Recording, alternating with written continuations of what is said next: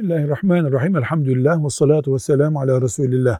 Bugün dünya Müslümanlarının sıkıntılarıyla Resulullah sallallahu aleyhi ve sellemin hayatta bulunduğu günün Müslümanlarının sıkıntılarını Kur'an'ın o günleri tarif eden e, ayetlerinden yola çıkarak karşılaştırmamız mümkündür. Mesela Hicr suresinin 6. ayeti, Sa'd, Sa'd suresinin e, 4. ayetinde görüyoruz ki bir alay etme, yalanlama, horlama ciddi bir şekilde Müslümanların üzerinde kara bulut gibi dolaşmış.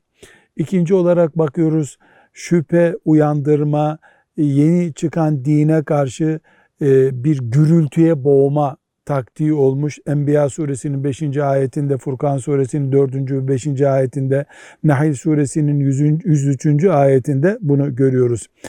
E, bir de bakıyoruz ki Kur'an-ı Kerim'in bir din kaynağı olarak e, benimsenmemesi için Kur'an'ı direkt ve dolaylı engelleme sadece Kur'an okutmama değil.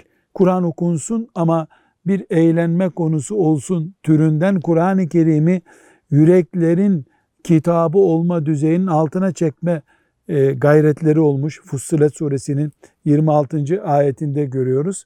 Bedensel işkenceleri, ekonomik ablukaları zaten görüyoruz. O gün Resulullah sallallahu aleyhi ve sellem ve ashabının çektiği şeyler bugün versiyonları farklı da olsa temelde aynı şeylerdir. Çünkü insanın eziyet çekeceği bir dinin yayılmasına mani olacak temel uygulamalar bunlardır. Velhamdülillahi Rabbil Alemin.